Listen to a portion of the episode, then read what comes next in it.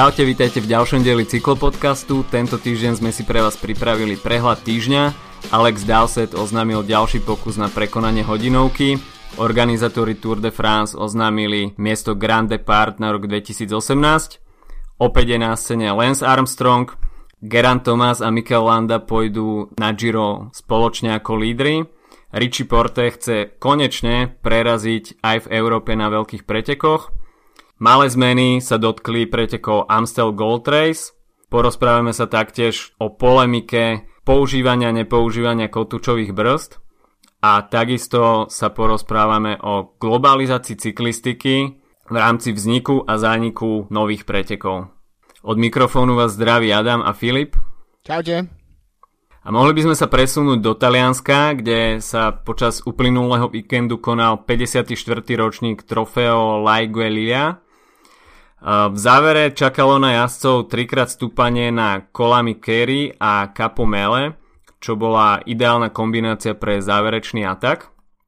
20 km dokonca bol v čele pečlený únik v zložení Alexandre Genies z AG Desar, Quentin Pacher a Mauro Fineto z Delco Marseille, Slovinec Jan Polans z týmu Abu Dhabi a Matea Cataneo z Androni Giocattoli Sidermak. E, čo sa mi páčilo na týchto pretekoch, tak to bolo, že boli použité zábery z onboard kamery v priamom prenose. Ale čo bolo škoda, že priamy prenos bol veľmi ťažko sledovateľný, pretože bol dostupný iba na talianských televíziách, tak sa mi zdá, že ho vysielal Rai Sport, ale online prenos bol neprístupný pre zvyšok sveta. V poslednom okruhu na kola Mikery zautočil Fabio Feline, jazdiaci za pôvodne Trek Segafredo, ale v týchto pretekoch štartoval v talianskom reprezentačnom drese. Jeho atak sa snažil zachytiť eh, Roman Kombot z Delco Marseille, ale Feline sa v tomto stúpaní veľmi rýchlo vzdialoval. Ešte pred technickým zjazdom sa za Felinem vytvorila skupina, ktorej však už 26-ročný Talian nedal šancu a šprintovalo sa tak iba o druhé miesto. Feline získal celkom peknú trofej, taký porcelánový tanier s panorámou mesta.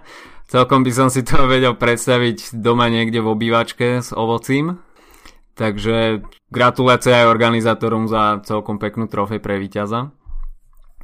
V úvode sezóny je k neudržaniu Magnus Kort Nielsen z Oriky, ktorý po víťaznej etape okolo Valencie tentoraz vyhral špurt aj na klasika Almeria. Mierne zvlnený profil nahráva v týchto pretekoch špurterom. Na druhom mieste finišoval Rüdiger Zelik z Bora Hansgrohe a pódium doplnil leadout man Andreho Greipela a Jens de Buchere z Lotto Soudal. CCC z Prandy Polkovice sa tiež pomaly začínajú prebudzať a Matej Patersky skončil v šprinte na 7. mieste. Na južnej pologuli pokračujú národné šampionáty. V Juhoafrickej republike sa bojovalo o majstrovský dres. Po Darilovi Impim v individuálnej časovke si v pretekoch s hromadným štartom prišiel po majstrovský dres Reinhard Janse van Rensburg z týmu Dimension Data. A môžeme sa presunúť do Andalúzie, kde včera odštartovali aj preteky okolo Andalúzie a už prvá etapa ukázala, že túto sezónu sa budeme mať nielen v kopcoch, ale aj v zjazdoch na čo pozerať. Na poslednom stúpaní dňa Puerto de Monaquil sa GC jazdci odtrhli z reťaze a do akcie sa zapojili takmer všetci, od ktorých sa to očakávalo. Celú akciu vyprovokoval Alberto Contador a je dobré vidieť ho opäť v nálade útočiť. V zjazde si vypracoval niekoľko sekundový náskok Alejandro Valverde, jazdiaci s jedničkou na chrbte ako obhajca titulu. Za ním však skvelo zjazdovali zvyšní favoriti a v posledných stovkách metrov sa už taktizovalo v šestici. O dlhý finish sa pokúšal Sebastian Reichenbach z FTŽ, ale jeho pokus Valverde zachytil a bol to práve on, kto bol najsilnejší v záverečnom špurte. Body v dvoch horských prémiách získal Čech Daniel Turek Israel Cycling Academy a Bahrain Merida si môže zatiaľ pochvalovať prácu Ondřeja Cinka, ktorý bol zatiaľ v prvej etape vždy po ruke lídrovi týmu Jonovi Izagiremu. Rovnako v Španielsku sa cez víkend uh, odohrala aj klasika Vuelta de Murcia. Ja, uh, ako som už naznačil v minulých epizódach, uh, tu s Adamom sa poznáme niekoľko rokov a posledných pár sme si vymenali pravidelne e-maily o pretekoch, uh, čo vlastne viedlo až k vzniku tohto podcastu a preto som si dovolil pozrieť si do archívu a ocitovať mňa z pred roka a povedať niečo o týchto pretekoch v Španielsku. Takže, práve si zmeškal najvymakanejší športový prenos. Vuelta Murcia. Zapol som to 15 minút pred koncom, vôbec som nevedel, kde sú, za celý čas sa trikrát prestrihla kamera, jedna bola na kopci v zákrute, druhá na nejakej kryžovatke a tretia v cieli. Väčšinu času bol teda záber na prázdnu cestu. Asi 5 minút ukazovalo, že ide o posledných 10 kilometrov a zrazu tu bola cieľová rovinka. Takže tak nejak vyzerali preteky Vuelta de Murcia aj tento rok. Uh, ak si chcete pozrieť na YouTube nejaké uh, highlighty, je to pomerne ťažké, väčšina z nich je iba pospájana z nejakých mobilných záberov a podobne. Každopádne, ak by sme tieto preteky videli v televízii, videli by sme ak famózny unik Alejandra Valverdeho, ktorý 70 km pred cieľom uh, utekol celému polu a nasadil diabolské tempo uh, s tým, že v cieli za ním bol druhý Jonathan uh, Restrepo z Katuši až viac ako dve minúty a tretí skončil uh, Patrick Konrad z Bory, ktorá ešte stále čaká na svoj prvé víťazstvo, odkedy jazdia vo World Tour. A Valverde tiež sa ukázal aj svojim skvelým skokom, ktorý je skoro až sa stal virálnym videom. Taký bunny hop pred, vo veľkej rýchlosti na zjazde predviedol cez, cez rozbitú cestu. Myslím, že to môžem zavesiť na, na náš Facebook, je, lebo to, to video stojí za to. To vie, koľko ten celý bunny hop meral, ale to bolo fakt, to sa mi zdá, že niekoľko metrov a keď si zoberieš, že v akej rýchlosti to spravil v zjazde, tak kebyže len trošku pohne predným kolesom, tak skončí asi na zemi. Pará- je, bola to, je to úplná paráda. Uh, som, jazdcov z našich krajín sa predstavil uh, Parta z Bory, ten preteky nedokončil. Na Blízkom východe sa jazdí okolo Ománu. Viac sme si o týchto pretekoch hovorili minulý týždeň. Každopádne jazdí sa na 6 etap bez televíznych kamier. Nedajú sa pozerať prenosy, tak ako v posledných rokoch, čo je celkom zvláštne, vzhľadom to, že to sú preteky organizované ASO, teda organizátorom Tour de France.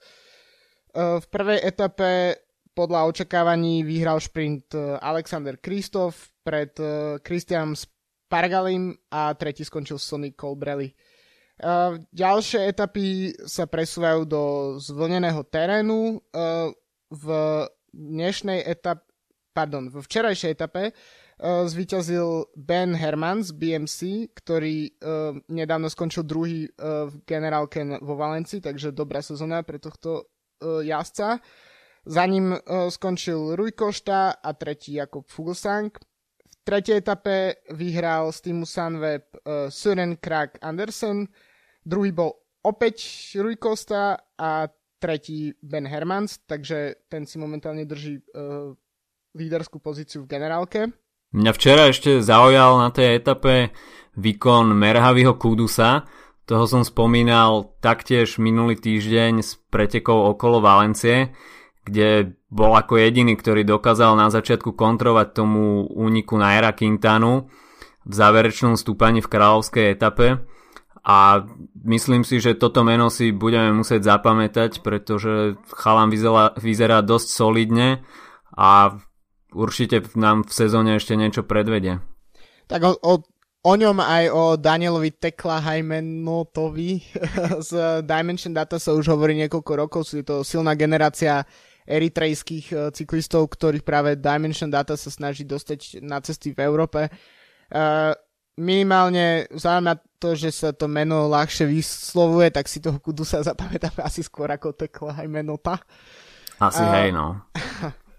Ale obidvaja vyzerajú, že sú obrovské talenty, ktoré len, potrebuje tro- ktoré len potrebujú trocha drillu európskeho, aby, aby sa dostali na, na čelo dôležitých pretekov.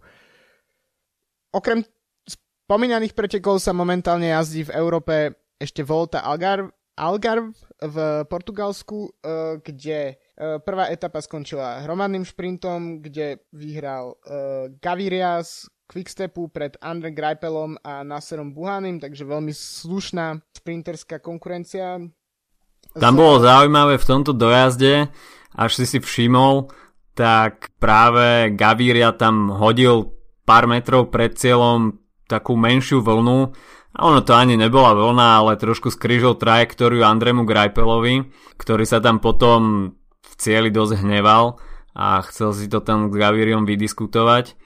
Mm, ja si myslím, že zaujímavé bolo taktiež, že hneď vedľa šprintoval Nasser Buany, Áno, presne ktorý práve bol v pohode. A kto vie, že či, či až by to spravil Nasser Buany, tak by možno bol aj diskvalifikovaný, ale neviem, že či tá reakcia Greipela bola úplne oprávnená, pretože Gaviria tam bol jasne rýchlejší a Myslím si, že aj keby ostal na tom svojom mieste, že by nešiel bližšie ku Grajpelovi, tak by Grajpel nemal šancu a navyše Grajpel tam mal ešte nejaký dajme tomu meter voľný pri tej bariére, takže Gaviria ho úplne neohrozoval. No, Gaviria vyzerá, že jeho sezóna bude veľká, som zvedavý, ako sa ukáže na nejakých Grand Tour, keďže má v Quickstepe konkurenciu Marcela Kitala, tak na Tour to asi nebude. A každopádne zatiaľ ukazuje veľkú formu. Ja by som ho typoval na Milano Sanremo. No, myslím si, že v Lani bol taký trocha černý kôň tých pretekov, nakoniec hovorilo sa, že či to zvládne pri takom množstve kilometrov, ktoré sa jazdí na Milano Sanremo. Nakoniec to nezvládol úplne v cieli, ale myslím si, že bol to dôkaz toho, že v, už aj v takom mladom veku na to má. Takže aj keby som najradšej videl uh, Sagana uh, vyhrať Milano Sanremo už len preto, aby to mal konečne z krku a mohol sa venovať iným pretekom, tak, uh, tak myslím si, že Gaviria bude jeden z horúcich favoritov. Asi áno, ale o Milane Sanreme si povieme, keď to bude aktuálne.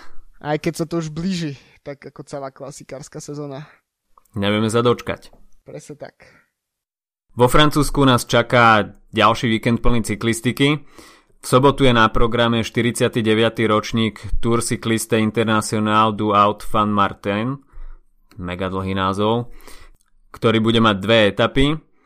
Prvenstvo obhajuje francúzsky majster Artur Vichot z FTŽ a domáci fanúšikovia sa určite budú tešiť na svojho miláčika Tomasa Vecklera. V Provencálsku sa od útorka po druhý krát uskutoční Tour Cycliste International La Provence – s troma zvolnenými etapami a je dosť pravdepodobné, že štartové pole bude veľmi podobné ako cez víkend.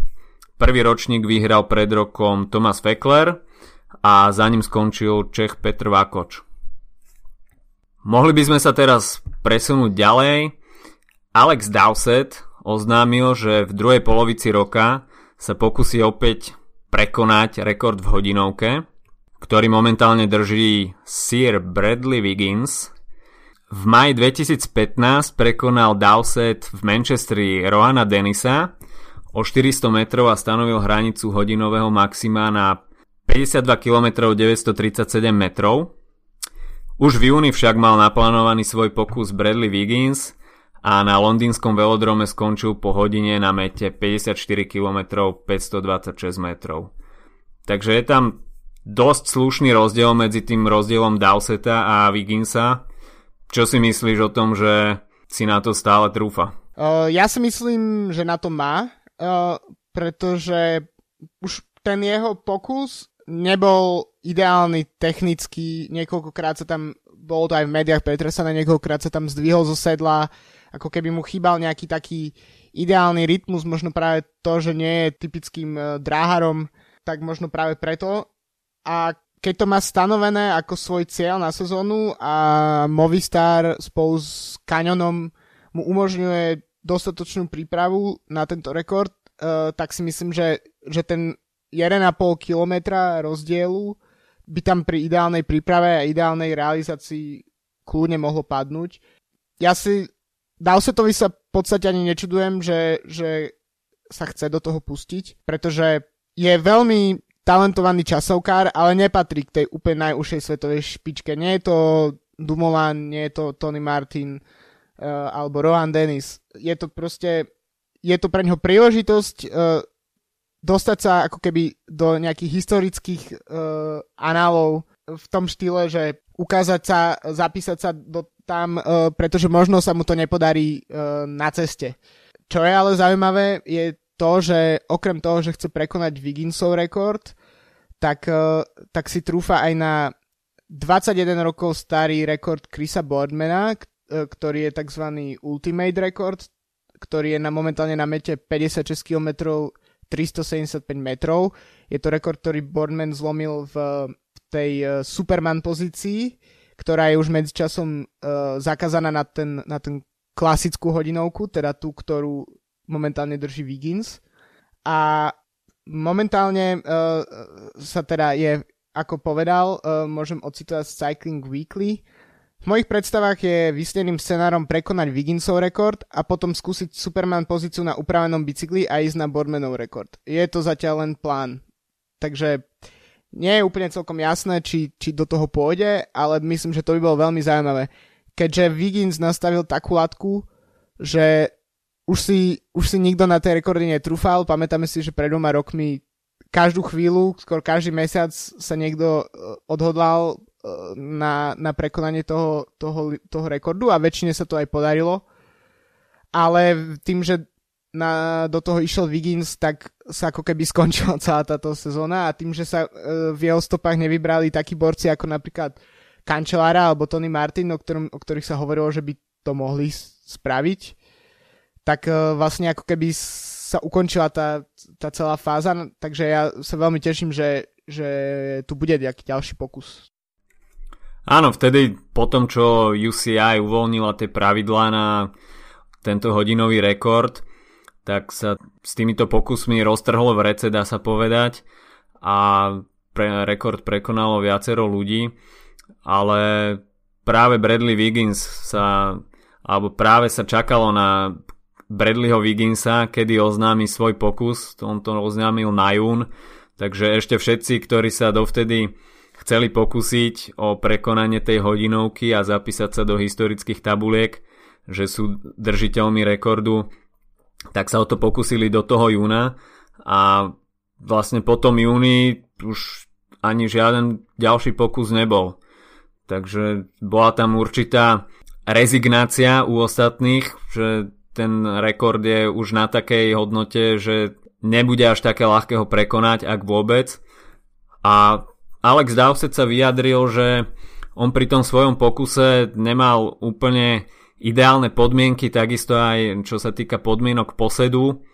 Sám priznal, že si zobral určité ponaučenie aj z toho posedu, ktoré mal, ktorý mal Bradley Wiggins pri svojom pokuse, že to študoval, aj to skúšal vo veternom tuneli, takže aj táto jazda Bradleyho Wigginsa slúžila ako určite nejaký podklad pre štúdium toho ideálneho posedu. Takže myslím si, že Alex Dowsett má šancu a pokiaľ bude mať ten tréningový plán tak zladený, aby sa mohol sústrediť v tej druhej polovici sezóny na prekonanie tohto hodinového rekordu, tak to určite nie je nemožné. Je tiež super, že, že sa otvára ako keby znova tá kapitola tých rekordov z 90 rokov, keď uh, sa Chris Boardman a Graham O'Brien uh, vlastne každú chvíľu predbiehali v, v, v rekordoch uh, špeciálne tým, že upravovali pozície, upravovali si bicykle, je veľmi známy príbeh to, ako, ako Scott Graham Obry si zostrojil vlastný bicykel, na ktorom použil časti automatickej práčky, takže vlastne v čase týchto rekordov uh, sa potom rozhodla UCI, že stačilo a, a že musia uh, jazdci prekonať uh, rekord v štýle, ako, akým ho prekonal Eddie Merckx v 70 rokoch. Uh, takže myslím, že je veľmi zaujímavé, že, že niekto má, má záujem aj o, o tento druh rekordu a je to podľa mňa veľmi pozitívne pre, pre šport aj pre publicitu vlastne tých hodinoviek.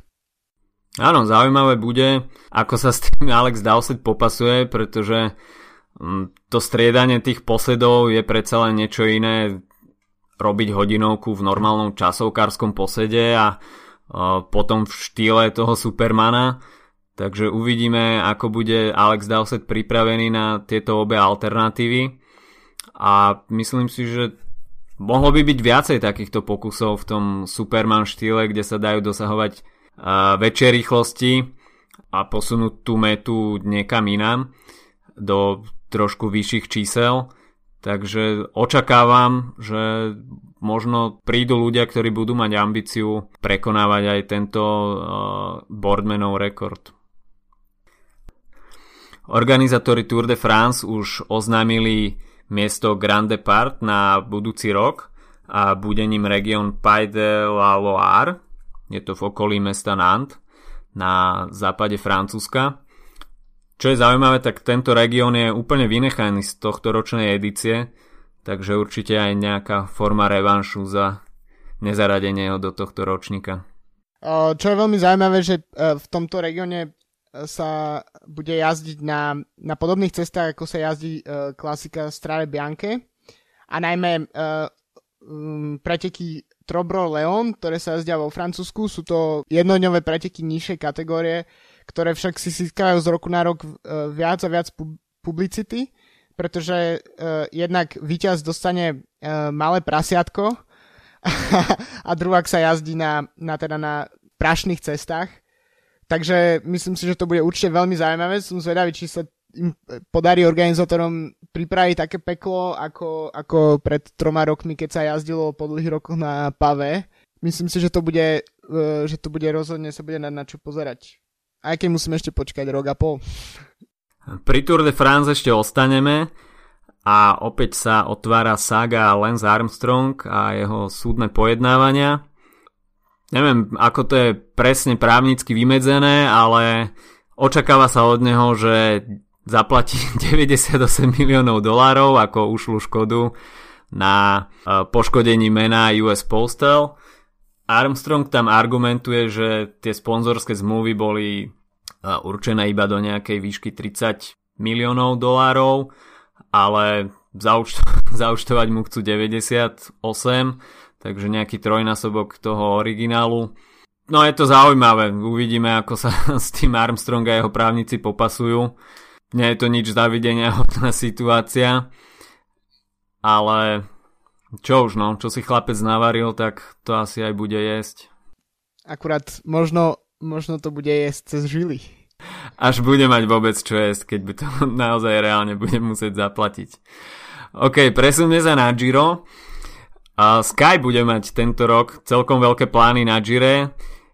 Štartovať bude Mikel Landa a Geran Thomas obaja v pozícii lídrov a sám Mikel Landa tento krok víta, pretože ťažko povedať, či uh, mu chýba viacej sebavedomia, ale v minulých rokoch ukázal, že až bol on sám líder týmu, tak príliš mu to v pretekoch nešlo. Takže uvidíme. Geran Thomas naopak chce konečne sa chopiť príležitosti byť lídrom na Grand Tour, čo si samozrejme aj zaslúži, pretože je dlhoročným superdomestikom v týme Sky. A uvidíme, ako sa chopí tejto šance na Gire. Sky bude mať asi veľmi nabitý tým na Giro d'Italia. Asi to aj musia urobiť, keďže uh, vezmi si, že Sky existuje niekoľko sezón, napriek tomu vyhrávajú iba Tour de France Grand Tour.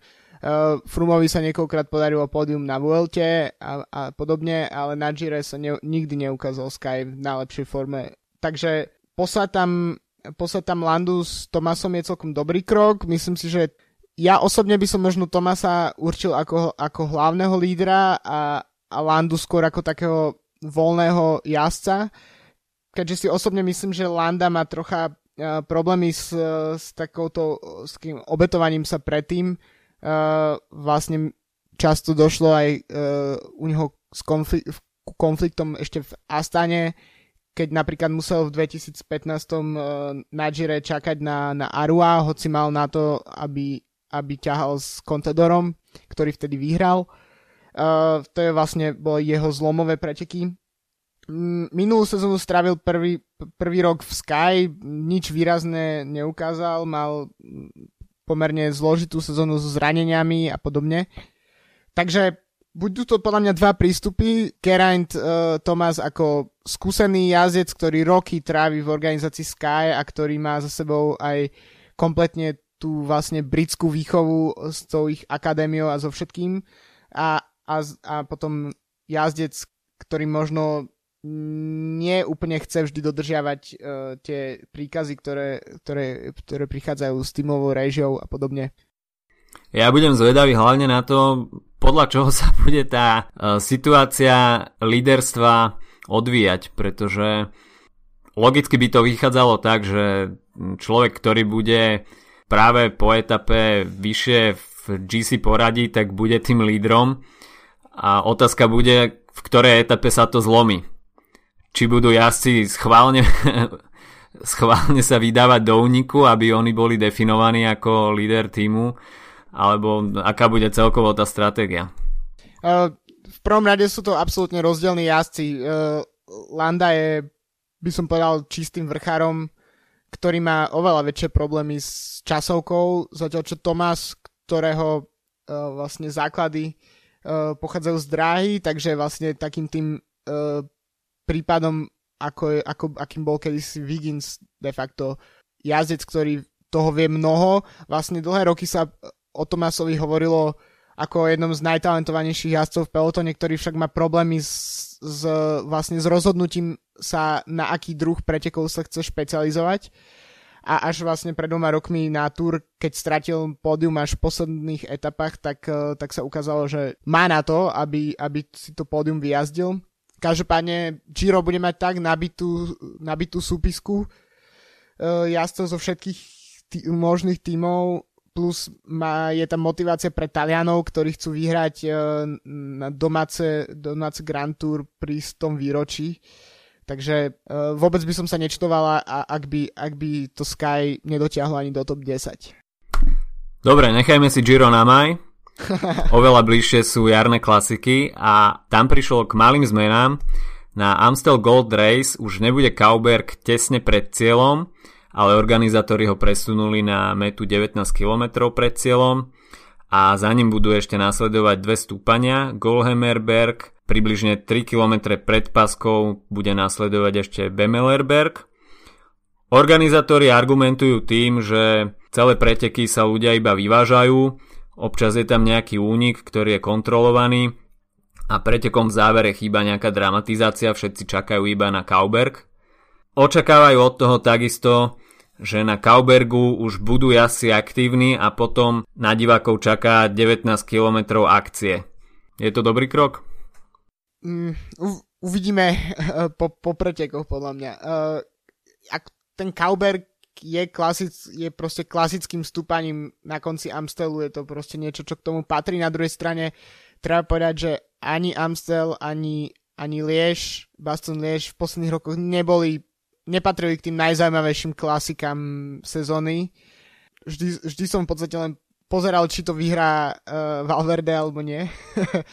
Takže myslím si, že to môže, môže priniesť niečo nové a zaujímavé a je dobré to vyskúšať. Ak, a, ak sa im ukáže, že to, že to neprineslo nič, nič zaujímavé, tak, uh, tak to môžu stále vrátiť na, na, na finish na Kaubergu. Každopádne Amstel sú trocha také preteky, kde sa v podstate nič nedieje a potom 5 minút, 5 minút pred koncom si pozrite finish ste, na stenu a, a v podstate to je celé.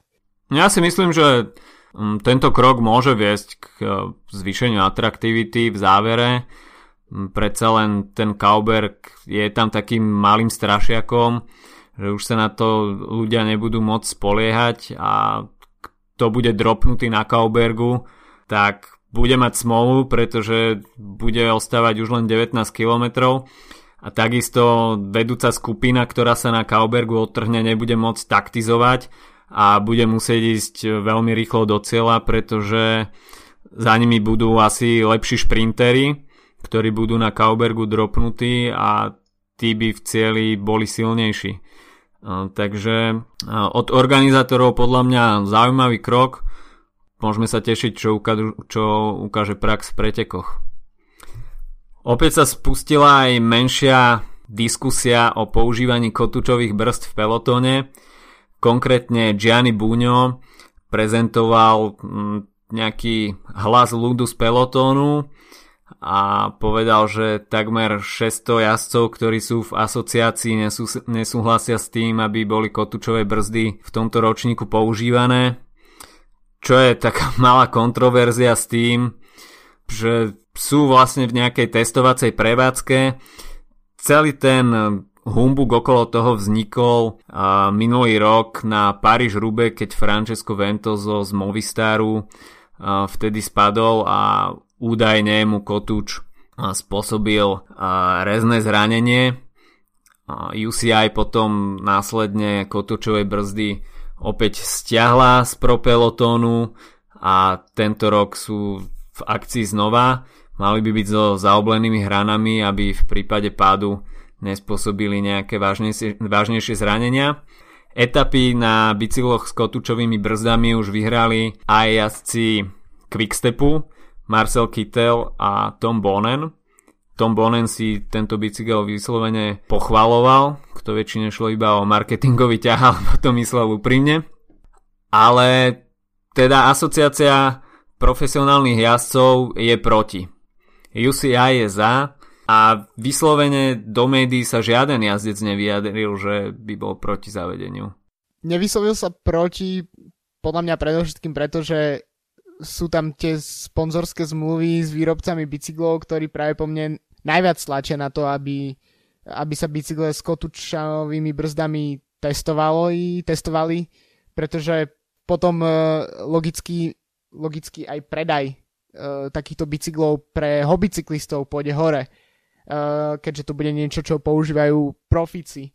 Takže myslím si, že tam ako keby ten nátlak tých výrobcov je podľa mňa výrazný aj, aj, aj takisto aj z tých vyjadrení Bonena no myslím, že Specialized má z toho veľ, veľkú radosť, že, že také veci uh, povie. Každopádne na mňa to pôsobilo ako trocha také, ako keby vyšiel z takého PR školenia práve s, s, nejakými, s nejakými zástupcami z, z výrobcu jeho bicykla. A Tomeke sa asi niečo v priebehu tých rokov naučil a určite mu Specialized niečo sypne do vrecka. No navyše, keď uh, chce po Parížu bez skončiť s kariérou, tak možno, možno je tam vidina nejakej spolupráce aj, aj, aj na dôchodku. Asi áno, je to možné. Uh, opäť tu máme dopingových hriešnikov, konkrétne z Českej republiky, Michal Brázda a Jan Kovaš, mladí jazdci z kontinentálneho týmu Elkov Autor, boli pozitívne testovaní na látky stanozol a klembuterol pri nesúťažnej kontrole na konci roku 2016. Uh, obaja dostali štvoročný dištanc, čo pri veku 19 a 20 rokov nie je úplne ideálny štart kariéry medzi mužmi, takže uvidíme, že či sa títo dvaja hriešnici ešte dostanú späť na pretekársky štart. Je to také trošku zaražajúce a opäť e, aj také menšie otvorenie očí, že ten doping je stále prítomný a ak nie je odhalovaný práve teraz e, vo World Tour tímoch, tak sa stále vyskytuje minimálne v tých kontinentálnych tímoch a nižších úrovniach. To je podľa mňa celkom ako keby verejné tajomstvo, eh, keďže napríklad týmy z kontinentálne týmy, teda z, toho, z, toho, z tej hierarchie tímov, tie tretie, čiže po World Tour a pro konti, kontinentálne týmy nemajú povinný biologický pas. Takže vlastne aj kontroly sú oveľa náhodnejšie, tým pádom nemôžu sa sledovať nejaké dáta konštantne a myslím si, že preto aj často dochádza vlastne k, k dopingovým nálezom práve u takýchto cyklistov. Dokonca práve pred niekoľkými týždňami sa rozoberalo v médiách to, že ešte stále jazdí Oscar Sevilla, známy dopingový hriešnik a, a víťaz uh, ak sa nemýlim ktorý momentálne jazdí za kontinentálny tým v Kolumbii, e, kde a minulý rok mal zo všetkých jazdcov najviac víťazstiev na, na pretekoch UCI. To znamená, že prekonal všetkých Saganov, Kristofov, Kitelov. A, a to najmä preto, že jazdí v Kolumbii proti borcom, ktorí sú o 25 rokov mladší od neho. A, ale hovorí sa tiež, že jeden z dôvodov, prečo práve v Kolumbii jazdí, je to, že tam sú nedostatočné dopingové kontroly. A tým pádom môže ak, ak ešte stále nie je čistý, keďže sa vie, že v minulosti čistý nebol, tak práve tam si môžu pokojne jazdiť a vyhrávať preteky a, a, a, to aj vo veku po 40 Áno, vlastne tento rok na začiatku sezóny v pretek- na pretekoch v Argentíne skončil druhý za Baukem Molemom v celkovom GC, takže Oscar Sevilla ešte stále funguje. A mohli by sme sa ešte pozrieť na čerstvých dôchodcov a tými sú Bradley Wiggins, Ryder Hesiedal a Gianni Mersman. Bradley Wiggins sa po oficiálnom ukončení kariéry rozhodol, že sa ukáže v reality show The Jump, čo je vlastne brit- britská reality show, v ktorej vystupujú známe osobnosti a praktikujú tam zimné športy cez alpské lyžovanie, klasické lyžovanie až po skoky na lyžiach. A Bradley Wiggins si zlomil nohu, takže skakať na lyžiach ho neuvidíme, ale na internete koluje video z paralelného slalomu, ktoré si môžete pozrieť a Bradley Wiggins prekvapivo vie lyžovať. No, niečo sa na ňo nalepilo za ťarvky na bicykli. no, škoda, že ho neuvidíme aj skákať, lebo... Sam povedal, že, že, že nejde o žiadne veľké zranenie a, a každopádne e, malý pád pri tréningu, ako to nazval. No ale ak je tam noha zlomená, tak asi to nebude úplne, uh, úplne, úplne také nič.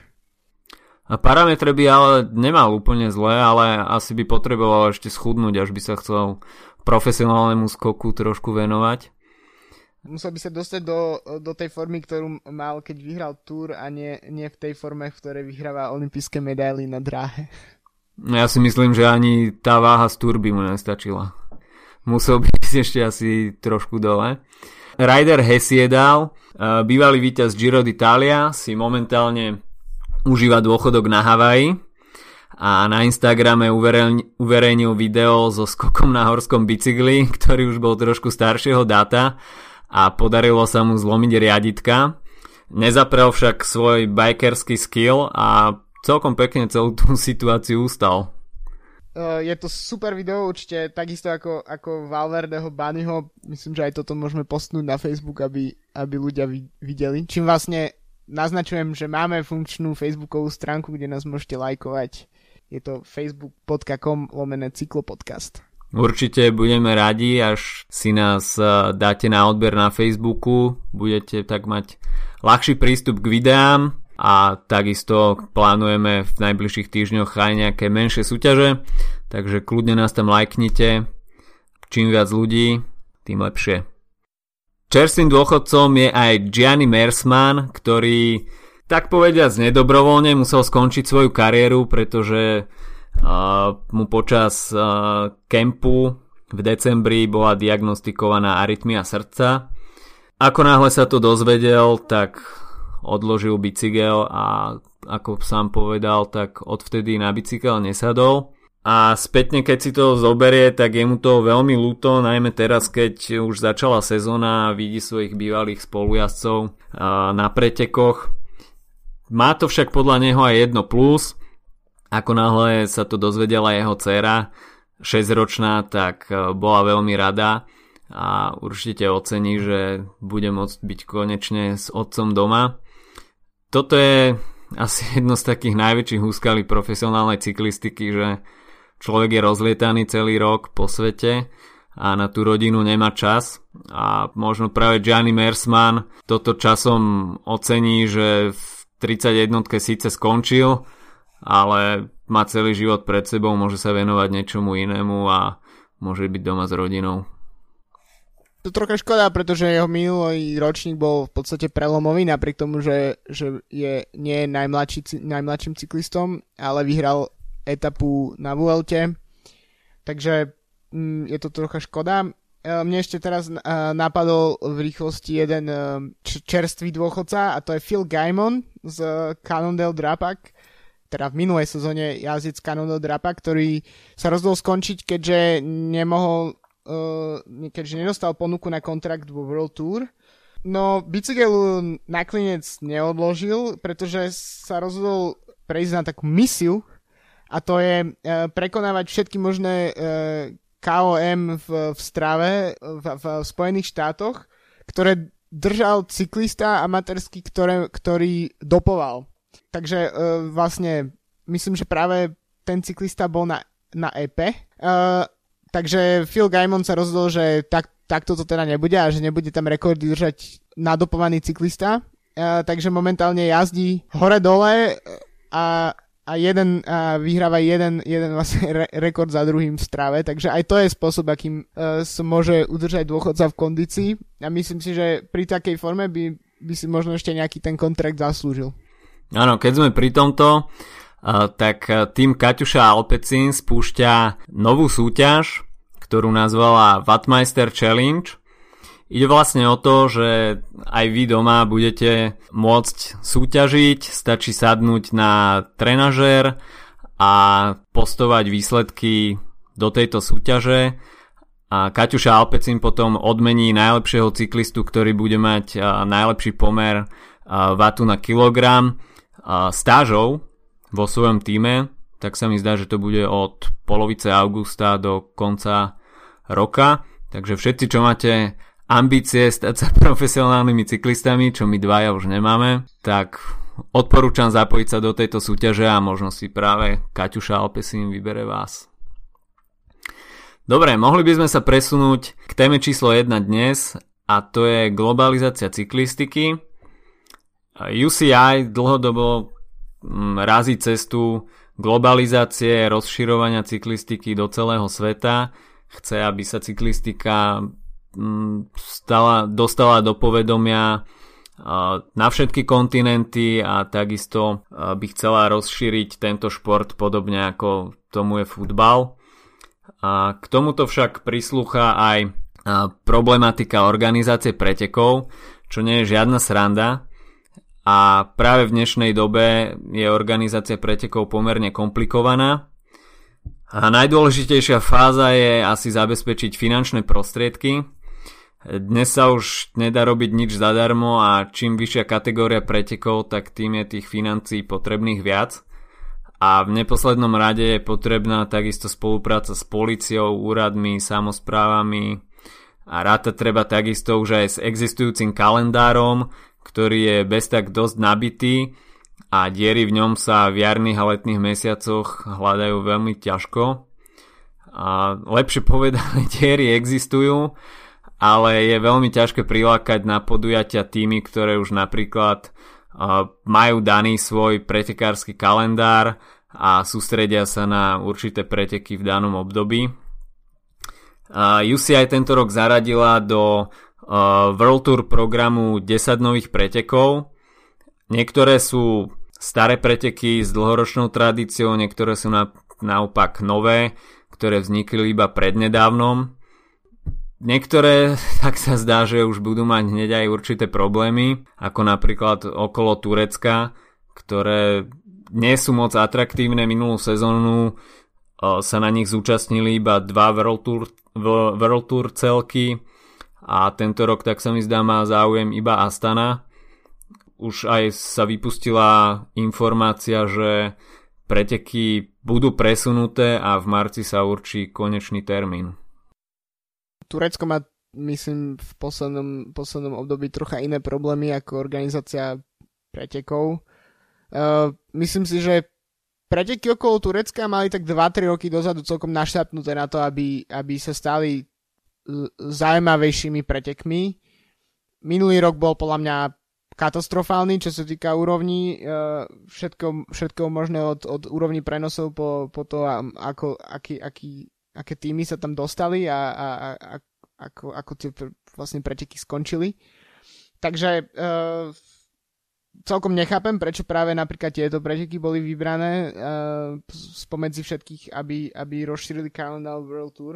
Ja by som len k tomu kalendáru uh, dodal, uh, pretože celé to na mňa pôsobí ako taká typická, taký typický krok od UCI, ktorý je, že ktorý vyzerá ako vymyslíme niečo pri pive, a ráno, ráno to naklepeme do tlačovej správy a proste takto pôjde von, pretože um, myslím si, že to bolo celé, je to celé veľmi nepremyslené a to napríklad, že máme teda pôvodné, pôvodné preteky z World Tour, tie, ktoré tam boli v posledných rokoch a máme tých 10 nových pretekov, respektíve teraz už 9, keďže uh, sa zrušili preteky okolo Kataru a práve po mne sa zruší ešte aj to Turecko.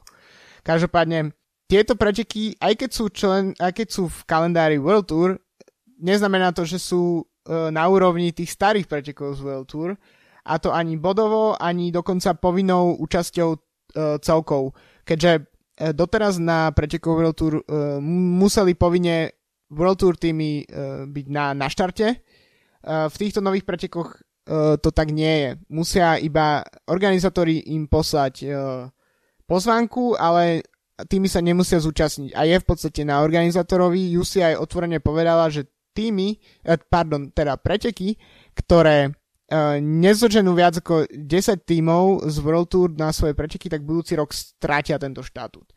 Takisto s bodmi je to uh, trocha inak pri tých starých a nových pretekoch, takže podľa mňa sa zlialo dokopy niečo, čo možno nemuselo za každú cenu byť, byť zliaté. A to aj napriek tomu, že, že, niektoré, že niektoré preteky ich ako keby uh, posunutie do, do kalendára World Tour podporujem, ako napríklad Strade Bianche alebo, alebo Head Newsblad.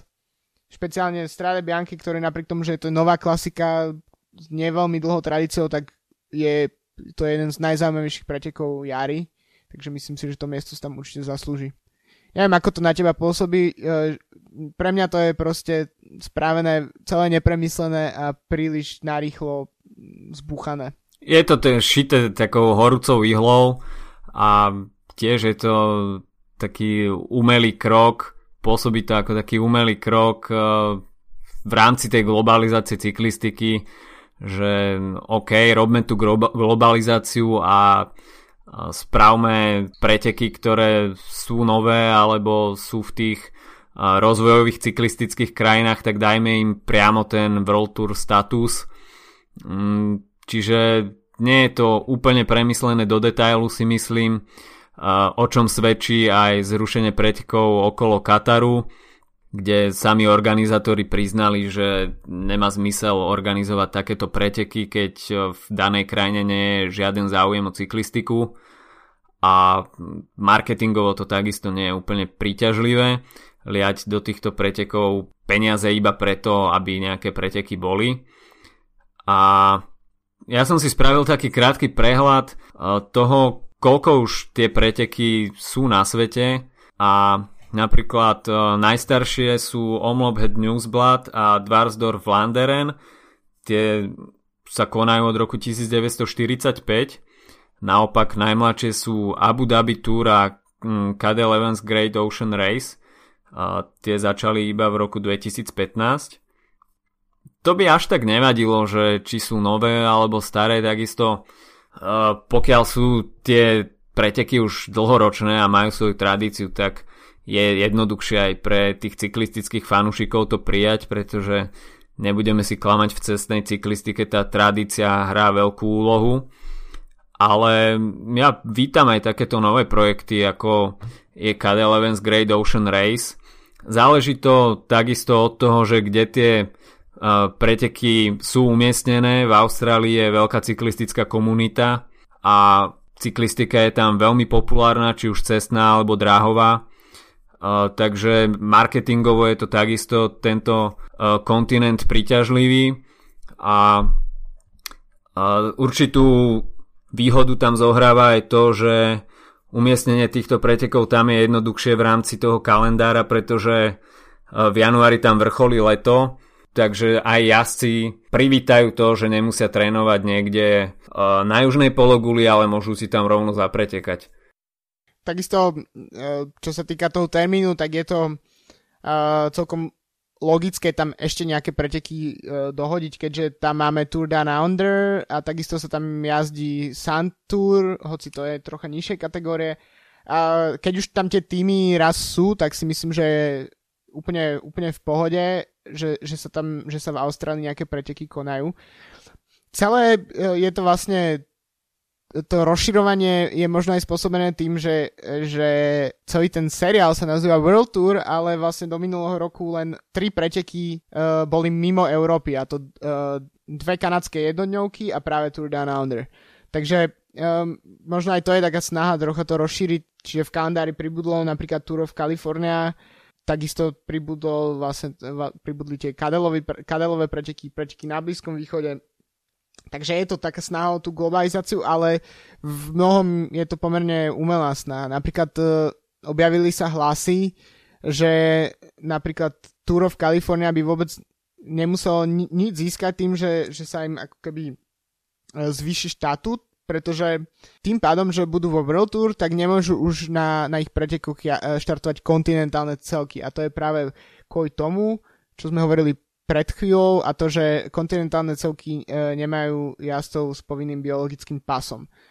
Tieto týmy, či už je to Axeon alebo mm, už neviem, United Healthcare je tuším prokontinentálny, uh-huh, tak uh-huh. akurát môže. Každopádne e, bolo mnoho týchto tímov, e, ktoré, ktoré v posledných rokoch na, sa celkom slušne ukazovali na... Jelly Belly možno. Jelly Belly je presne jeden, jeden výborný príklad kontinentálneho týmu z Ameriky, ktorý, ktorý dokáže vyhrať preteky. Takže teraz je to vlastne uh, škoda, keďže sú to najväčšie preteky v Amerike, že, že sa tam nemôžu predstaviť kontinentálne celky, ale môžu iba prokontinentálne, čo je v podstate uh, nie až také veľké množstvo. Myslím, že okrem spomínaného United Healthcare to je ešte Novo Nordisk. Uh-huh. A potom sú World Tour americké týmy sú skôr takými globálnymi projektami, ako, ako je Trek a, a Cannondale a BMC. Uh, e, podľa mňa nemajú až takú, až takú americkú krv ako práve nejaké týmy, ktoré si jazdia celú, celú sezónu nejaké kontinentálne preteky uh, v Amerike. Presne ako hovoríš, tam pri no, tom Tour of California boli hlasy, že americkej scéne to môže iba uškodiť a čo nie je vôbec ďaleko od pravdy, pretože v Amerike boli zrušené preteky USA Pro Challenge, ktoré sa už nekonajú. Tento rok to už bude druhý rok bez týchto pretekov.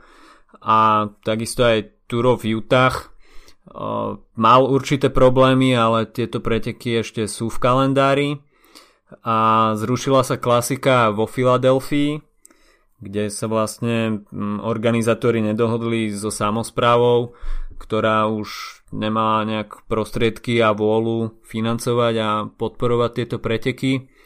Takže tá americká scéna sa tým povýšením Tour of California na ten World Tour status dostáva do takýchto problémov a takisto miestni politici asi nevidia podpore cyklistiky nejaké svoje priority, čo na druhej strane môže byť dôsledok toho, že prichádza určité vytriezvenie po tej kauze s, Le- s Lensom Armstrongom a ten počiatočný boom, ktorý bol po Armstrongových víťazstvách na Tour de France, tak splasol a situácia je momentálne, tak, momentálne taká, že tá podpora cyklistiky nie je taká, ako tomu bolo pred desiatimi rokmi.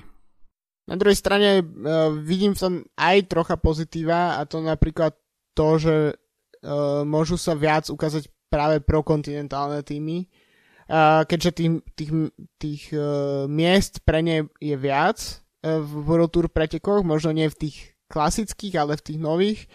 Takže to môže celkom pridať nejaké, nejakú šťavu tým pretekom kde sú týmy, ktoré ne, nemajú toľko štartov a potrebujú sa viac ukázať a nie je to pre nich len uh, povinná jazda, ako je to, ako to je v niektorých uh, World Tour pretekoch pre, pre vlastne týmy, ktoré tam majú povinnú, respektíve zabezpečenú účasť. Má to samozrejme aj svoje pozitíva, ale tak ako sme vraveli predtým, je to proste nepremyslené a je to bohužiaľ, to vyzerá ako ďalší prost, typický krok UCI, ktorý možno ešte mal chvíľu poležať na stole až potom byť realizovaný. Hej, a na ružiach to nemajú ustlané ani organizátori v Európe.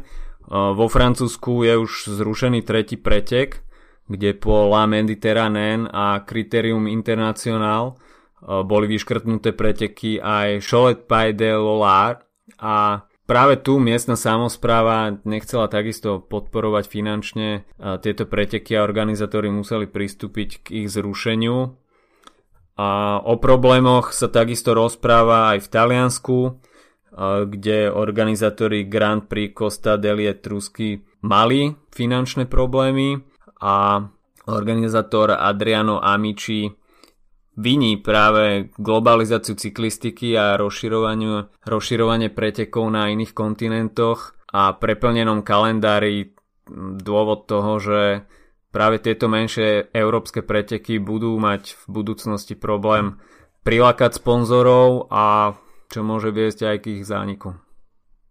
Ale Brian Cookson sa vyjadril tak v tom zmysle, že cyklistika nemôže stáť iba na tých tradičných krajinách a potrebuje expandovať, čiže je dôležité nájsť nejaký taký určitý balans ale je jasné, že ekonomika bude hrať v rebríčku kritérií číslo 1 a, UCI, aj keď sa síce snaží o globalizáciu cyklistiky, tak v krajinách ako je napríklad Malajzia, ktorá má Tour of Langkawi, alebo krajiny Blízkeho východu, až taký veľký záujem neprejavujú. Hoci v tej Ázii je predsa len v tej Malajzii a v tom Thajsku záujem o tú cyklistiku väčší ale práve na tom Blízkom východe je ten záujem o cyklistiku minimálny a tie preteky sú tam dosadené, tak povediať, iba na silu. Tak e, to sa ukázalo vlastne, že preteky okolo Kataru sa zrušili niekoľko týždňov po tom, čo, čo Katar zorganizoval majstrovstvo sveta, takže ako keby sa v jednom momente OK, Katar dosiahol, dosiahol svoje, spravil majstrovstvo sveta, zorganizovali ich, dopadlo to, pre Slovensko to dopadlo veľmi pozitívne, aj tie preteky nakoniec vôbec neboli až také nudné, ako, ako sa očakávalo. Každopádne e, vyzeralo to, ako keby naplnili svoj cieľ a povedali si, OK, my už s cyklistikou končíme a, a je nám v podstate jedno, čo, čo sa bude diať ďalej. Ale ja tam oceňujem trošku triezvosť tých organizátorov, že pochopili, že cyklistika v tomto regióne nie je úplne športom číslo 1 a aspoň oceňujem to, že nie sú ochotní nalievať do toho zbytočné peniaze a môžu tie peniaze použiť na niečo iné, hoci že by oni mali nejaké finančné problémy, tak o tom to sa hovoriť ne. nedá. Ale aj toto je taký určitý signál Brianovi Cooksonovi, že nie všetko, čo sa robí na silu je úplne ideálne a je v tom zmysel. Takže uvidíme, že čo priniesie budúcnosť, aký bude kalendár na budúci rok, ako sa uchytia preteky, ktoré boli zaradené do World Tour kalendára.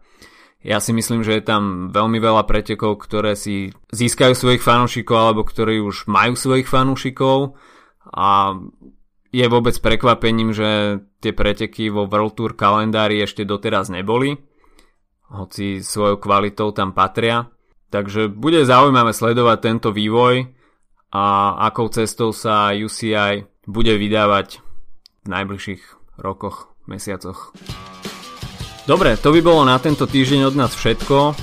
Ďakujeme, že nás počúvate. Ako už Filip hovoril, tak máme už pojazný aj Facebook, takže kľudne si nás tam nájdete, kliknite, lajkujte.